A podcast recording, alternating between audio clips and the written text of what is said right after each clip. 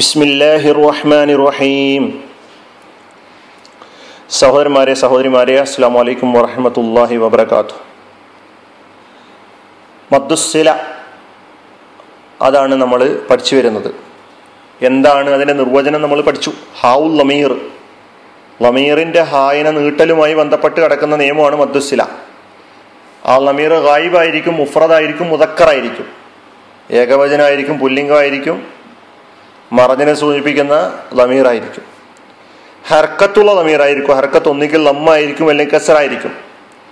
രണ്ട് ഹർക്കത്തുകളുള്ള അക്ഷരങ്ങൾക്കിടയിലായിരിക്കും വന്നിട്ടുണ്ടാകുക. സുക്കൂനുള്ള അക്ഷരങ്ങൾക്കിടയിലായിരിക്കുകയില്ല എന്നൊക്കെ മനസ്സിലാക്കി കഴിഞ്ഞു.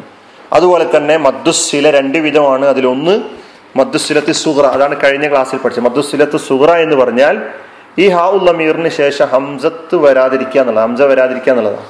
ഹംസ വരാതിരിക്കുക. അങ്ങനെയാണെങ്കിൽ സാധാരണ നീട്ടമാണ് നീട്ടേണ്ടുള്ളൂ. അതിലധികം നീട്ടേണ്ടതില്ല. ഇനി നമുക്ക് പഠിക്കാനുള്ളത് മദ്ദുസില അൽ കുബ്ര എന്നുള്ളതാണ്. അപ്പൊ മദ്ദുസില അസുഹറയുടെ നിർവചനം പഠിച്ചപ്പോൾ തന്നെ എന്തായിരിക്കും മദ്ദുസിലത്തുൽ കുബ്ര എന്ന് പറഞ്ഞാൽ എന്ന് മനസ്സിലാക്കാൻ പറ്റും. ഈ പറയപ്പെട്ട ഹ ഉൽ അമീറിന് ശേഷം ഒന്നുകിൽ ഹു അല്ലെങ്കിൽ ഹി രണ്ട് ഹർക്കത്തുകൾക്കിടയിൽ തന്നെയാണ് വരേണ്ടത്. രണ്ട് ഹർക്കത്തുകളുള്ള അക്ഷരങ്ങൾക്കിടയിൽ തന്നെയാണ് വരേണ്ടത്. ഈ ഹാന് ശേഷമുള്ള അക്ഷരം ഹംസത്തുൽ കത്ത ആവുക ഹംസത്തുൽ കത്ത ആവുക ഹംസത്തുൽ കത്ത എന്ന് പറഞ്ഞാൽ എന്താ? അത് ഏത് സമയത്തും ആ ഹംസ പറയപ്പെടേണ്ട ഹംസയാണ്. അത് എപ്പോഴും പറയും ആ ഹംസയെ. ചേർത്ത് ഓതുമ്പോഴാകട്ടെ അല്ലാതെ ആകട്ടെ എപ്പോഴും പറയപ്പെടുന്ന ഖണ്ഡിതമായ ഹംസ ഉച്ചരിക്കപ്പെടേണ്ട ഹംസ എപ്പോഴും. ഈ ഹംസ വരുമ്പോഴാണ് ഈ മദ്ദിന് മദ്ദുസില അൽ കുബറ എന്ന പേര് വരുന്നത്.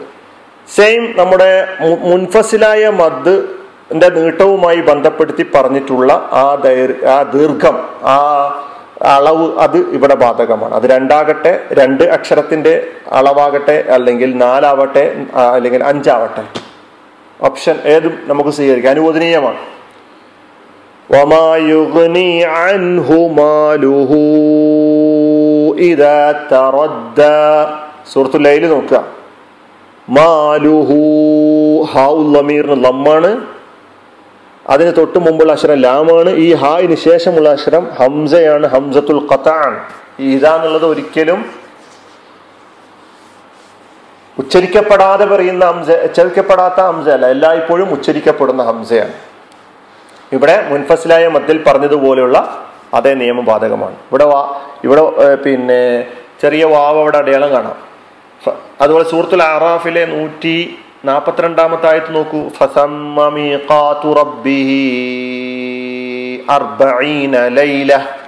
റബ്ബിഹി ചെറിയ യാവിട്ടിട്ടുണ്ടാവും അവിടെ. ഈ ഹാക്ക് കസറാണ് ഹർക്കത്ത് ഇവിടെ. ശേഷം ഹംസ വന്നു. യഹ്സബു أن ماله أخلده. ഇവിടെയൊക്കെ തന്നെ നീട്ടുന്നു. ഏതുപോലെ മുൻഫസിലായ മദ് പറഞ്ഞതുപോലെയുള്ള നീട്ടൽ നീട്ടേണ്ടതുണ്ട് എന്നർത്ഥം. ഇപ്പൊ മദ്ദുസിലയും കഴിഞ്ഞു. അതിന്റെ രണ്ടിനവും പറഞ്ഞു കഴിഞ്ഞു. ഇവിടെ ഇനി ഈ ഹാ ഇത് ഇങ്ങനെയുള്ള സ്ഥലങ്ങളിൽ വരുമ്പോൾ മാത്രം ഈ പറയപ്പെട്ട രീതിയിൽ വിശദീകരിക്കപ്പെട്ട രീതിയിൽ ഈ ഹാ ഉള്ളമീർ വരുമ്പോൾ മാത്രമേ നീട്ടേണ്ടതുള്ളൂ. അല്ലാതെ വരുമ്പോൾ നീട്ടേണ്ടത് ഉദാഹരണത്തിന് നോക്കണം അവിടെ. സൂറത്തുൽ ബലതിലാണല്ലോ അത്. എന്തുകൊണ്ടാണ് അവിടെ നീട്ടാത്തത്? എന്തേ? വഹദൈനാഹു. രണ്ട് സുക്കൂനുകൾക്കിടയിലാണ് വന്നത് ഒന്നാമത്തെ നോക്കുക ഹു എന്നതിന്റെ തൊട്ട് മുമ്പുള്ള അക്ഷരം ഹദൈനാ എന്നുള്ള അരിഫ് അതിന് സുക്കൂന്. പിന്നെ തൊട്ട് ശേഷം വന്നതോ? ശേഷം വന്നത് അവിടെ ചേർത്ത് ഓതുമ്പോൾ സുക്കൂന് വന്നിരിക്കുകയാണ്. അപ്പോൾ സുക്കൂൻ അക്ഷരങ്ങൾക്കിടയിൽ അതുപോലെ ഒമാ തഫ്അലു മിൻ ഖൈരിൻ യഅലംഹുല്ലാ യഅലംഹുല്ലാ യഅലംഹുല്ലാ എന്ന് പറയില്ല. യഅലംഹുല്ലാ അതുപോലെ ഇന്ന അൻസൽനാഹു ഫീ ലൈല ഹൂ നീട്ടൂല കാരണം സുക്കൂനാണ് അതിന്റെ മുമ്പിൽ വന്നിട്ടുള്ളത് ആദ്യം വന്നിട്ടുള്ളത്. ഇനി നിങ്ങൾ ചെയ്യേണ്ടത് ഖുർആൻ പരിശോധിക്കുക മദ്ദുസിലയുടെ അസുഹറയുടെ ഉദാഹരണങ്ങൾ കണ്ടുപിടിക്കുക. ഖുറാനിൽ അതിന്റെ ചെറിയ വാവിലും ചെറിയ യാ ഇങ്ങനെ മദ്യന്റെ അലാമത്തോടു കൂടി ഇട്ട് ഇട്ടതായിട്ട് കാണാൻ കഴിയും. അങ്ങനെയൊക്കെ കണ്ടുപിടിച്ച് മനസ്സിലാക്കിയിട്ട് മുന്നോട്ട് പോകാൻ ശ്രമിക്കുക.